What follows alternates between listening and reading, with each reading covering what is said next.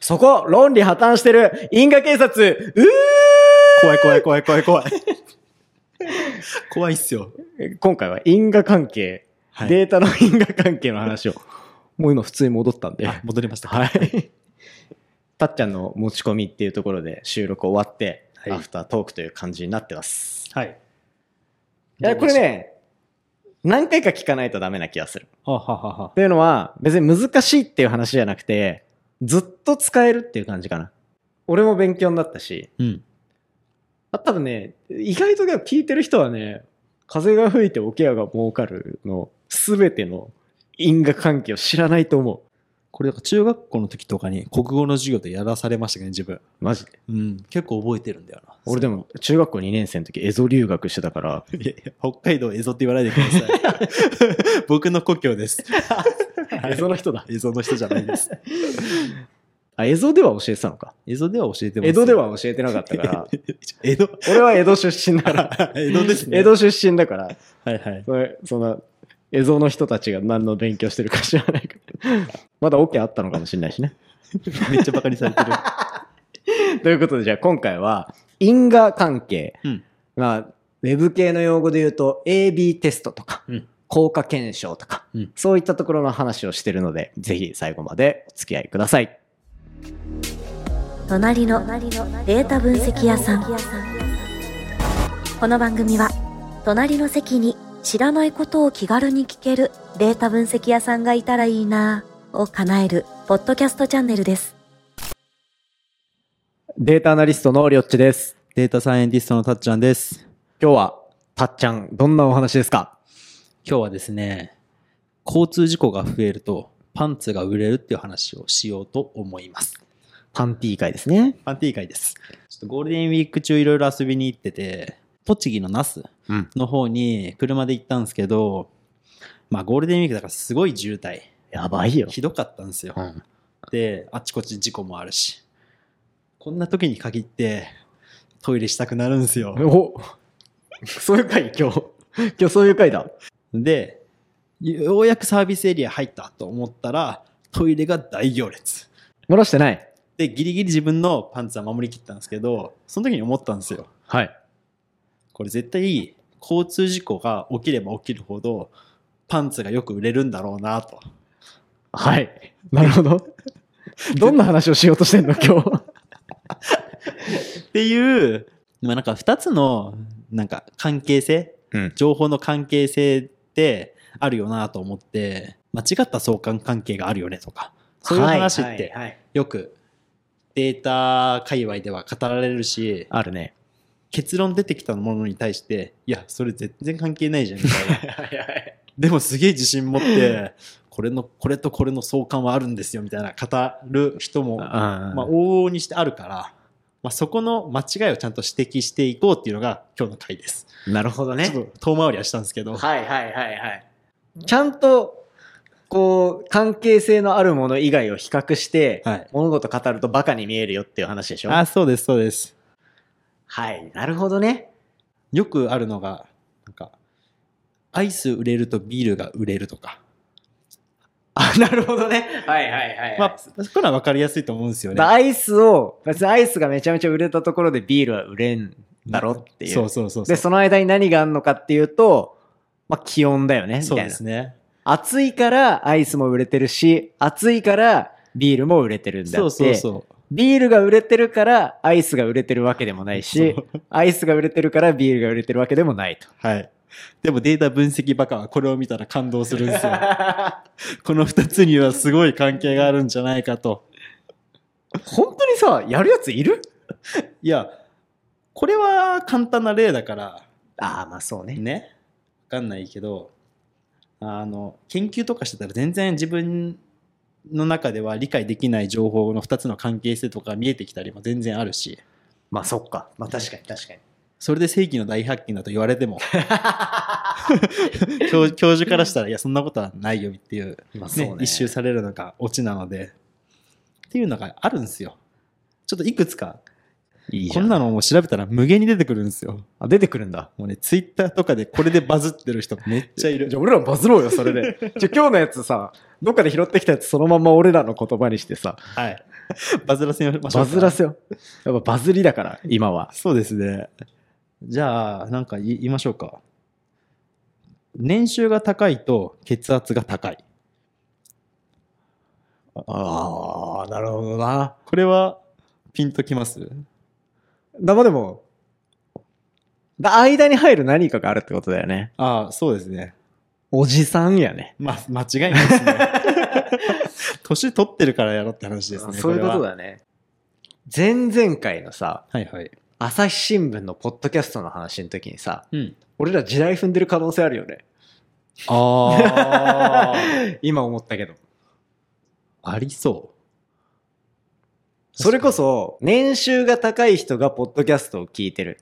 この関係性はまだいいじゃん。はい。属性だから。そうですね。でも年収が高いから、ポッドキャストを聞いてるとか言っちゃうとやばいんだよね。それはやばいっすね。そんな関係性はないで。ない。そうだね。うんそういうことだよね。うんうんうん。はいはいはい。ていやでもなんかやってそうだな。いや、落とし穴結構あるんですよ。今日調子乗ってめちゃめちゃディスろうかな。大振りして。そう、もうこんなんにして、ブーメランそんなやつはバカだみたいな。2個前の放送誰かが聞いて、はいボロクソに叩かれるっていう。ブーメランが 最大級の返ってくるんですブーメラン。はい。そうそう。でもこういうのはもう往々にしてあるから本当気をつけてほしいんですよ。これはね、次のやつは、もうこれ簡単ですね。三振が増えるとホームランが多い。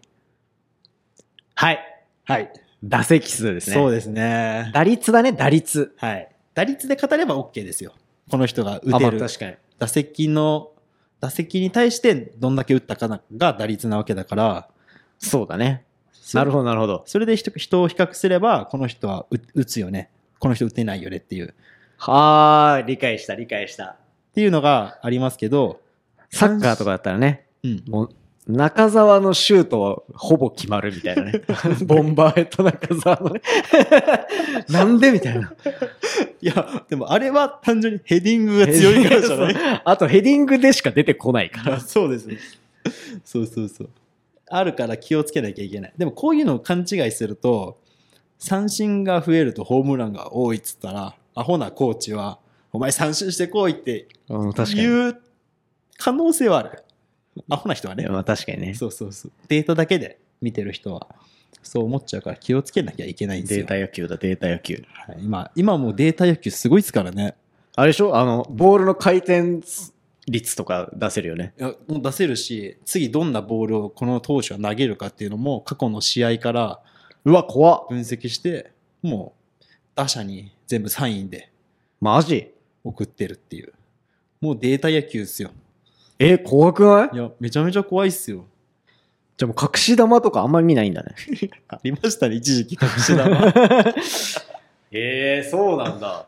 あの、この間、その、俺大学で講義持ってるじゃん。はいはい中央大の。で、データサイエンスの、こう、授業とかを持ってる、うん割とこうデータサイエンティストをたくさん輩出してる研究室があるんだけど、はい。そこの研究室は、あの、中大の野球部と組んで、うん。あの、ボールの回転の分析とかしてるって。へえ。面白そう。ね。そんなんやってんだ、みたいな。えー、いいっすね、それでも。そう。で、なんかあるんだって。マウンドとバッターの間にセンサーみたいなの置いとくと、うんそこでなんか測れるらしくて、ボボールの回転とか。なんかよくさ、ニュースとかでさ、こうボールがこう回ってて、なんか、何回転みたいな、RPS だっけ、あ、言うんすか？うんへえ。なんかい 1, 秒間に100回転とか200 150回転とかで、回ロー転ル roll per second。あ、そうそうそうそうそうそう、へースピンかもしれないけど。あそっか わかんないけど。なそんな感じのがあるみたいなの言ってたから、あるんだね、やっぱデータ。あとあれでしょあのサッカー選手のあのさ、はい。あの、脱いだらスポーラみたいなのつけてるやつ。インナーに黒いのつけて、あれセンサーでどれだけ動いたかみたいなのがあったり、自分高校の時サッカー部だったんですけど、あの、スパイク？シューズの中にセンサーを入れて、で、距離とか、その人のスプリント回数とかを測るっていうのを、なんか、企業と組んでやってましたね。え、来たの？そのあサッカー部に来るの？来強豪校じゃん。たはい、僕、強豪校出身なんですよ。はい、そうなんだ。うまいもんな、サッカー。そうなんですゴールデンウィーク一緒にサッカーしたしねや。ってましたね。そうなんですよ。まあ今、今もスポーツはデータっすね。すげえいいな。俺もやりたいんだよな。スポーツデータ。うん。へえ。やりたい、ちょっと。某企業が持ってる某球団は、その、野球の分析のためだけに地方で仕事をさせられてるって人もいますよ。マジ？付きっきりで。え？すげえま。あ、それでもやりたい人が行くっていうのが。そんなにはやりたい。そんなにはやりたくない。東京にはいたい。まあでもそう、そういうのもあるんで、はい。もしね、スポーツ分析やりたいあ人こういうのリクエストとかあったらちょっと俺ちゃんと調べよう。あ、自分も興味があるから。でもちょっと調べたことあるたちでしょその感じだと。あ、ありますあります。やろっかなと思ったけど、地方はいいや地方はきついね。じゃあ、ちょっとリクエストがあったらやりましょう。そうですね。じゃあちょっと話戻しましょうか。うん。まあそう、三振が増えるとホームランが多いみたいな、その、アホな結果うん。とかあるから、こういうのを履き違えると、ちょっと間違った判断しちゃうよねっていうのはあるんですよ。はいはいはい。だから、あの、ちゃんとこの2つの関係性を見なきゃいけないっていう話ですね。うん。これを、なんか見せかけの相関とか、ちちょっと難しい言葉で疑似相関とか言われるんですけど、うーん。そう。なんかし、例えば身長と体重って、まあ明らかに相関はあるんですよ。まあそうだね。相関っていうのは2つとの、2つの関係が、まあ何らかの関係性があるよねっていうところですね。それはまあ身長高いと体重も増えますし、うん。なんだけど、一方でよく言われるのは因果関係はないよねって話ですね。出ました。因果関係。はい。これ、因果関係っていうのは原因と結果がちゃんと説明できる2つの変数の関係を言うんだけど、因果関係と相関があるは別なんだよね。別の言葉だし、意味も全然違う。これね、なんかね、そのちょっと前にさ、あの、10万とか20万かけて、プログラミングのスクール行ったって話したじゃん。はいはい。あそこの先生がすげえ言ってた。へえ。そういう、その人はなんかね、因果関係に関する、なんか多分トラウマを持ってるぐらいのやつで、本当にね、因果関係のないものを因果関係があるというと、因果警察がやってくる、うーってずっとやってた。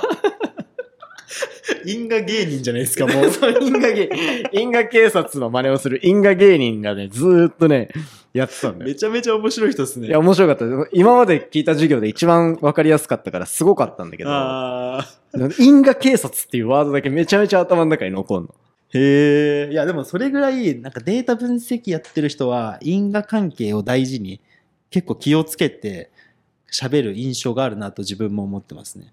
気をつけてる？気をつけてます。で、因果警察に目をつけられない。目をつけられないように。で、会社でも、その因果推論の勉強会があったりとか、因果推論ってことはむずくない？いや、難しいですよ。いや、あれはね、深く、深掘れば掘るほど難しい一つの分野だなと思ってて、勉強会があるんだ。勉強会がありますね。何すんの？その、風が吹いたらおケアが儲かる。警察うーみたいなことやるの？そんな、吉本の養成所じゃないんですか違う。違う違う違う。渋滞があったらパンツが儲かる。ダウト因果警察みたいな。いや、ふざけるな、今日。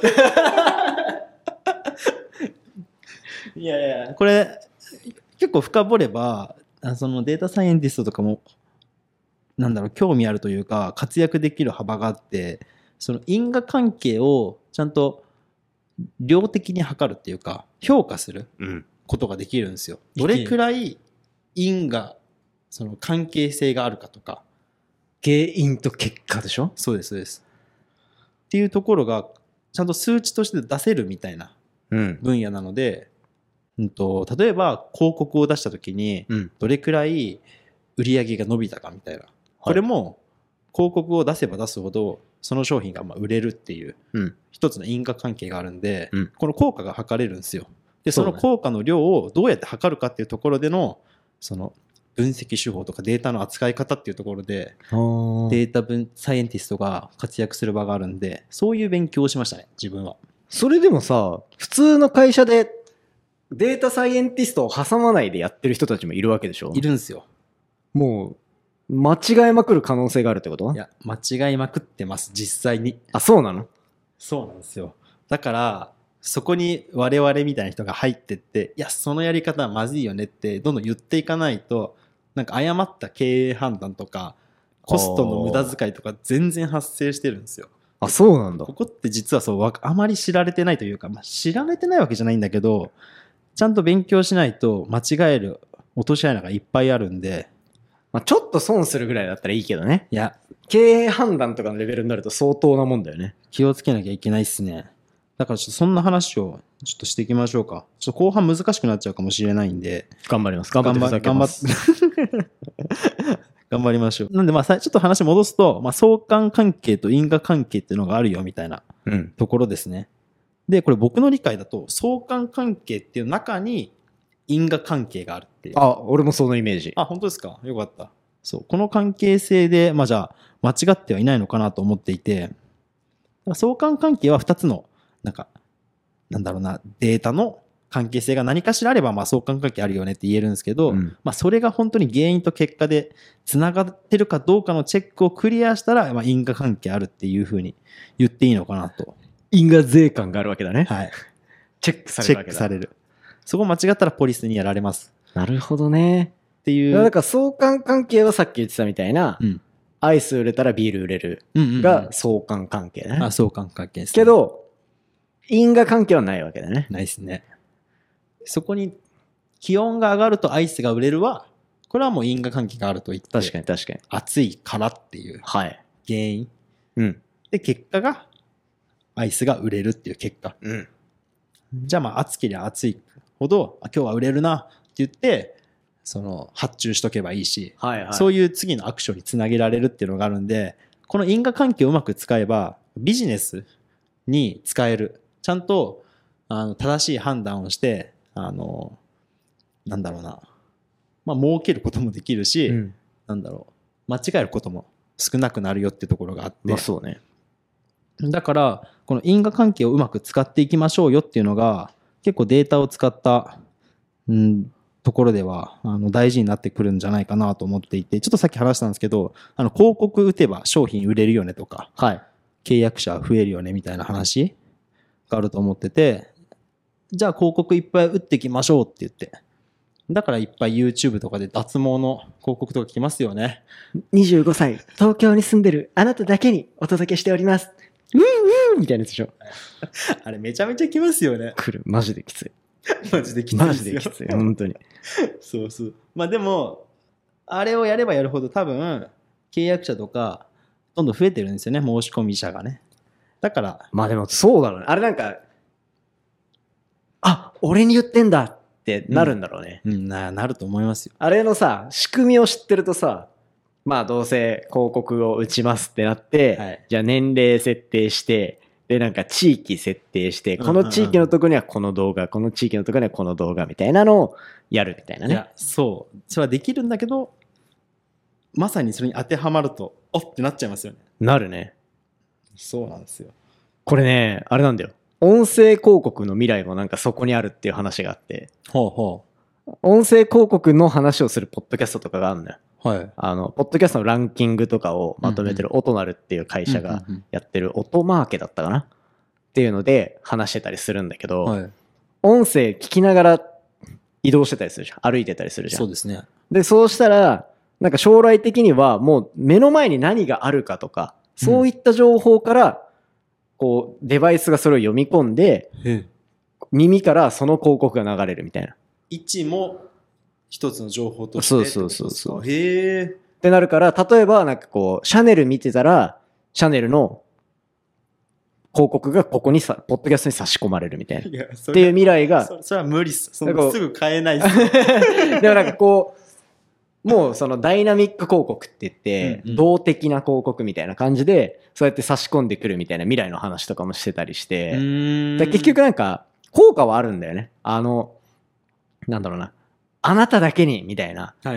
のが、本当に最適化されると、マジで不要な、それこそ別に脱毛したくないのに脱毛のが流れてくるみたいなのにはならなくて、そういうなんか最適化されるだけで、こう、コンバージョンが一気に上がるみたいな。はいはい。あ、それ面白いですね。でも、位置情報を組み合わせたらもう、相当最適化されますよね。あとスマートグラスとかになると、はい。ここから次多分こっち側にカメラついてたりして、うんうん何を見てるかっていう情報もつくし、確かに。スマートグラス今骨伝導でも音もあ、そうそうそう聞けるっそう。ていうから、すごいっすよね。で、体調とかでさ、はいはい。暑そうだなと思ったら、それこそアイスの広告でもいけるし、みたいな。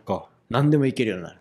それすの、ごいな。いいのが、歩きながら流せるから、ポッドキャストとか音声がめっちゃいいんだって。なるほどですね。じゃあ、これからの将来はそう。明るいっすね。そうずっと続ければいいね、これを。すごい。いや、で、そう、なん、なんですけど、ちょっと今日はデータの話を少ししたくて、その、今じゃあ、広告打ったら商品売れるよねとか話したんですけど、これは因果関係がありますよ。うん。数を打てばね。そうです、そうです。なんですけど、じゃあこれ、どれくらい効果あるんだっけみたいな話が、この会会社の内部とかでは、まあ話し合われるわけですよ。うん。で、結果だけ見てると、うわ、広告打てばどんどん契約増えるから、もっと広告の効果上げてくださいよみたいなのが、もうデータサイエンティストに来るわけですよ、依頼が。見たことあるわ、そういうの。どうやったらこれ上がるんすかみたいな。そしたら、データサイエンティストは言うんですよ。ちょっと待ってくださいと。本当にこれ広告効果あるんですかっていう。ここの、ちゃんとした評価をできなきゃ、この先には進めないっていうわけです。ファクトフルネスね。はい。そういうことです。ちゃんとデータ見ましょうと。めっちゃ言うもんね。そうなんです。そもそもだから、なんか、こういう大前提でっていう話で持ってこられる仕事が多いけど、うんうんそもそもその前提すら間違えてるっていうパターンがデータ分析とかデータサイエンスの業務の結構な割合を占めたりする。大半を占めます。でそこで、はいはい、いいですよって言って、もう受けたところ、終わりねもう終わりですよ。終わりもうそこから炎上、炎上案件炎。上案件。実際に手を動かしてやり始めちゃうから、データ分析者は。うん。そこにちょっと待ったがかからんと、後々、これやっても意味ないじゃんに気づくんですよ。っていうところで、ちゃんと広告の効果測定できますかっていう話があって、はい。これ気をつけなきゃいけないポイントが今1個あったんですけど YouTube とかだとその広告を打てば打つほど契約者上がるって言ったその広告打たれた人とうん。打ってない人できっと比較することがまあふ普通はよくある話なのかなと思っていて。あ、その効果を測るためにね。測るために。例えば100人に広告配信しましたよって、うん。で広告配信された人100人とされてない人100人これで比較した時にどれくらい契約者がいたかっていうのを見たら、まあ、広告配信した人は例えば例えば60人だと、うん。100人中60人契約した広告配信してない人は100人中10人しか契約しなかったってなった時に50人差があるからまあすごいめっちゃ広告打ったら100人中50人も増えたってうん。考えがちなんですけど、はい。その前に、そもそもその広告を配信された100人って、どういう人なんだっけっていうところをまず考えなきゃいけなくて、うん。さっきの YouTube の話だったら、その、港区在住20代男性とか。もう最初からターゲットされてる状態で広告が打たれてるはずなんですよ。うん。だから、実際に契約したっていう50人は、そもそも契約しやすいご50人だったっていう。港区男子だからね。そうです。もう綺麗にモテたい男子ばかりだから。っ ああ、はいはいはいはい。ていうのがあるから、そういう、もともと契約しやすいよねっていう人たちと、全然契約しないような、その、なんだろうな、北海道在住80歳とか、はいはいはいはい。比べても仕方ないと。その比べる、その集団がどういう集団なんだっけ？ちゃんとそれ比較して大丈夫なんだっけっていうところからチェックしなきゃいけないよっていうのが、因果推論とか効果測定っていう文脈だとめちゃめちゃ大事になってくるっていう話ですね。漢字で言うからね。そうでも、多分ね、聞いてる人の中だったら AB テストとかだったら聞いたことあるんじゃない？ああ、確かに。データ使わなくてもよく言いますもんね。うん AB テストは。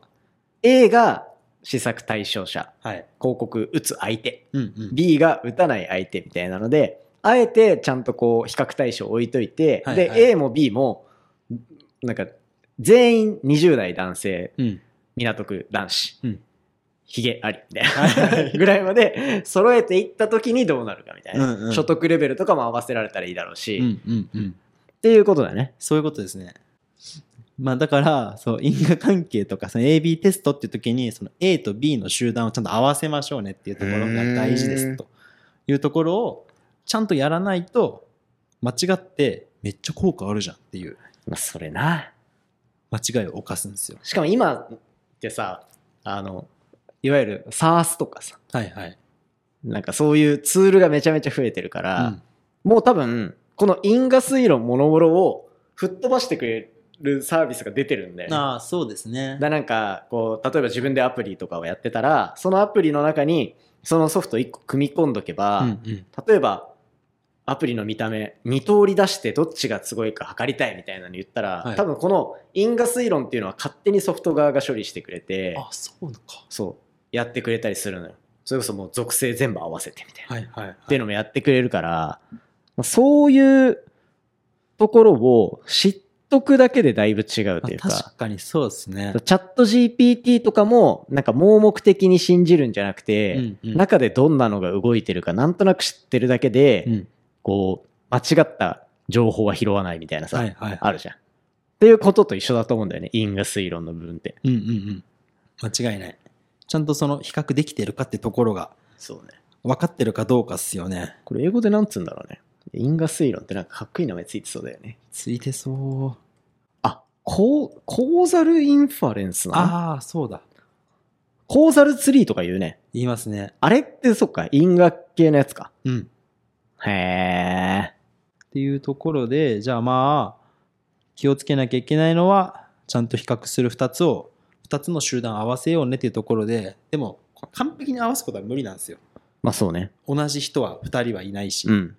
だから、じゃあその2つの集団どうやって合わせるかっていうところに、結構いろんな技術が使われるので、まあ、うんここをちょっと深く話しすぎると、もうちんぷんかんぷんになってきてしまうかもしれないし、長くもなってくるので、まあ、簡単に紹介程度にお話しするとですね、なんか2つぐらいやり方あって、まあ、やり方というか、方法があって、はいはい。一つは回帰分析って言われる、いわゆる y イコール ax プラス b っていうあのグラフ作。るじゃないですか。ありますああいうものを使って、中学生ぐらいのレベルのやつね。あそうです、そうです。年齢の要因がどれぐらい効くかとか、うん。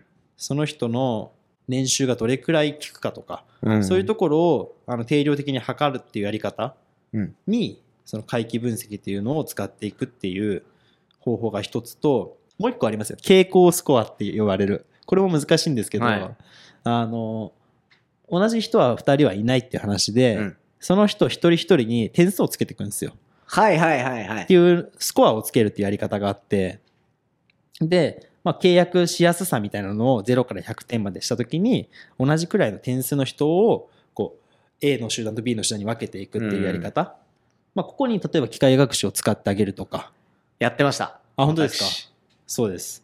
っていうのを、ところで、実は、そのデータサイエンティストの出てくる場がこういうところにあったりとか、はいはいはい。っていうのがあるんで、あの、実はこう因果関係をちゃんと分析するっていう一つの分野があるし、会社の中でも、なんかマーケティングの施策とか、うんっていうところの結果をちゃんと効果検証しましょうねっていうところで、あの、仕事としてあるっていうのも実際のところ。だでも、マーケッターの人が知ってればいいっちゃ知ってればいいわけでしょ。まあそうですね。人気職種ナンバーワンでしょ。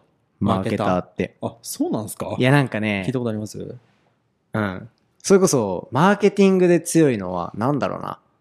P&G とかそうですね。もそうだし、じゃあ例えば、じゃあその、めちゃめちゃハイレベルなマーケティングの人がいた場合のデータサイエンティストの入る余地はあるのかまあね。いらないんじゃないですか？もうそれはあ、。いらないんだ。うん。だって、それはどういう意味だ？その、マーケティングすごい人がデータのノウハウもあるから、データサイエンティストの仕事を食っちゃってるっていうパターンなのか、そもそもそんなにデータサイエンティストが入るような領域じゃないけど、入らざるを得ないからこうなってんのか、俺は後者だと思うんだよね。あデータサイエンティストは出るところじゃないんじゃないかなっていう。ーうんうんうん。で、みんなが思ってるからこそ、あの、AB テストの自動化ツールとかが出てんじゃないのみたいな。ああ。僕はですね、データサイエンティストにあまり入ってきてほしくないっていうマーケター側のとか、いわゆるビジネスサイドの意思があるんじゃないかと思っていて、データサイエンティスト入ると、ちゃんと効果を測定しましょうねって言ってくるんですよ。うん。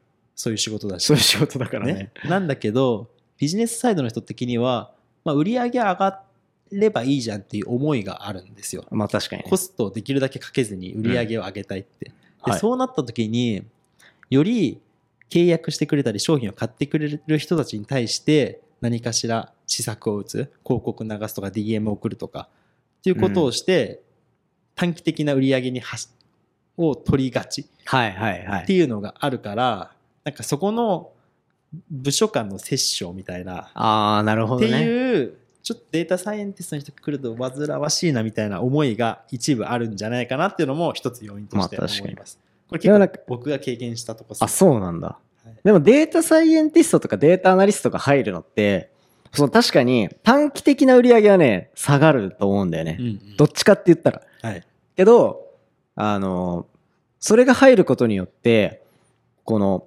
あ今まで当て感で当ててた、そのビジネス感に全て頼ってたものを、うん。定量的に振り返れるようになるから、確かにデータ分析が入ると、100億円は売り上げられないけど、はい。30億円を売り上げられるやつを繰り返しできるっていう意味では、はいはい。何年も先まで考えると、再現性があってそっちの方がいいいみたいいなのは。あるけど、まだ言う、言うやついるかね？そんな短期的なみたいな、お前らがいるせいでスピードが落ちるみたいな。うーん。雰囲気？大きい会社ほどそのいえやっぱ昔のやり方に固執しがちなとこは。そうなんまああれだ。会社レベルというか多分人ですよね。あたおかやん。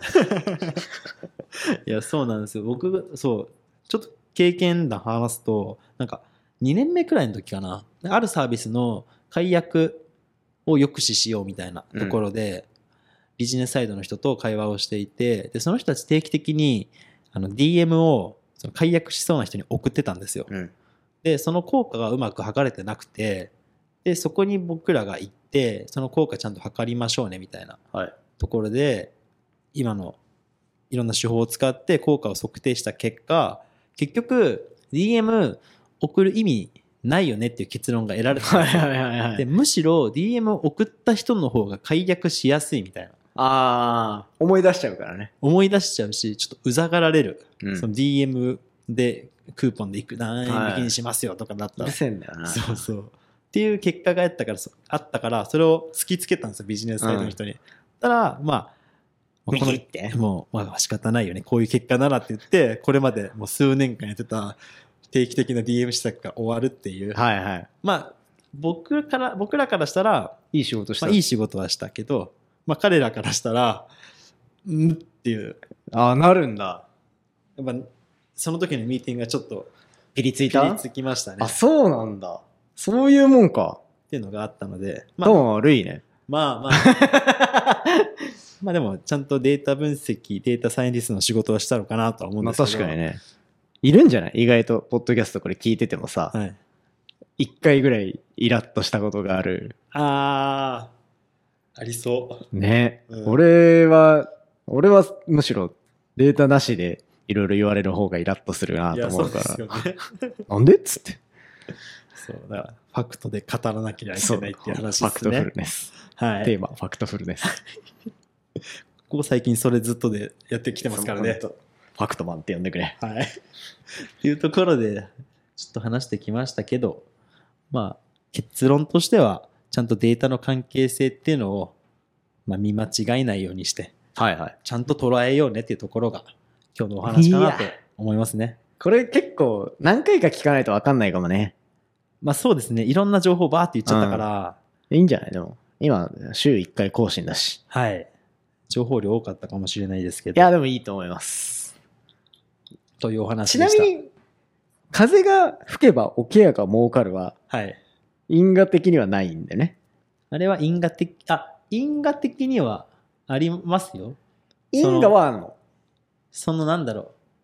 ちゃんとその話をちゃんと追っていけば、あれ、ちゃんと最後までいいけます？風が吹く、はい。砂ぼこり立つ。立つ。なんだっけなこれで風呂入るんじゃないんだよね。違うよね。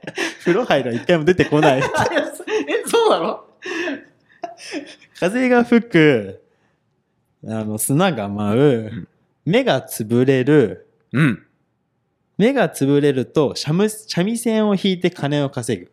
ほ三味線には猫の毛が使われてるから三味線がよく売れると猫をたくさん殺す。猫が死ぬとネズミが増える。ネズミが増えると桶をかじる。桶をかじると桶屋が儲かる。うわ、すげえっていう話です。すごいいやいやいや、すごくない？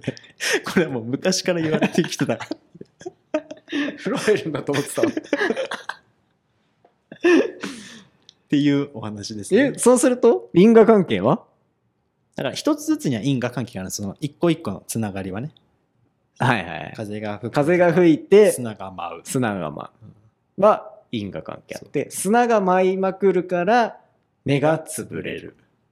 だからこれも砂の舞う量が増えれば増えるほど目を潰れる人も多くなるからガーってなるし、みたいな。そうそうそう。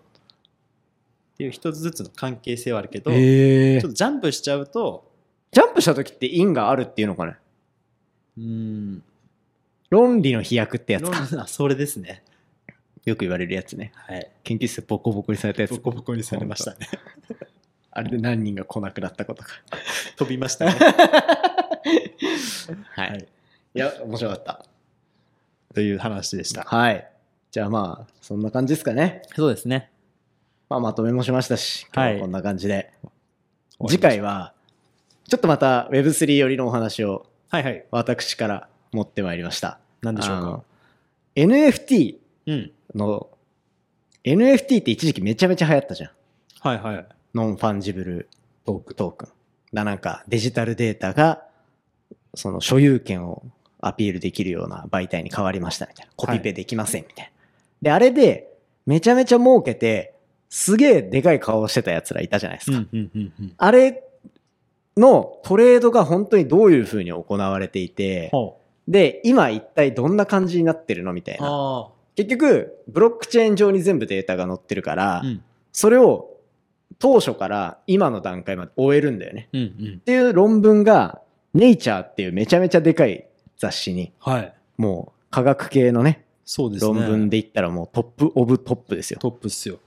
のネイチャーに載ってた論文から、いくつか、はい。ちょっとデータを紹介しつつ、うん Web3 の知識を蓄えていこうかなとあ楽しみ。思います。楽しみにしてます。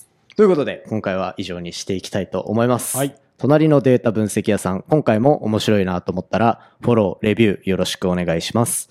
番組の感想や質問は、ハッシュタグ、隣の分析屋、隣がひらがなで、分析屋は漢字でお願いします。また、概要欄に貼ってあるお便りフォームからコメントをお寄せいただけたら嬉しいです。それではまた。バイバイ。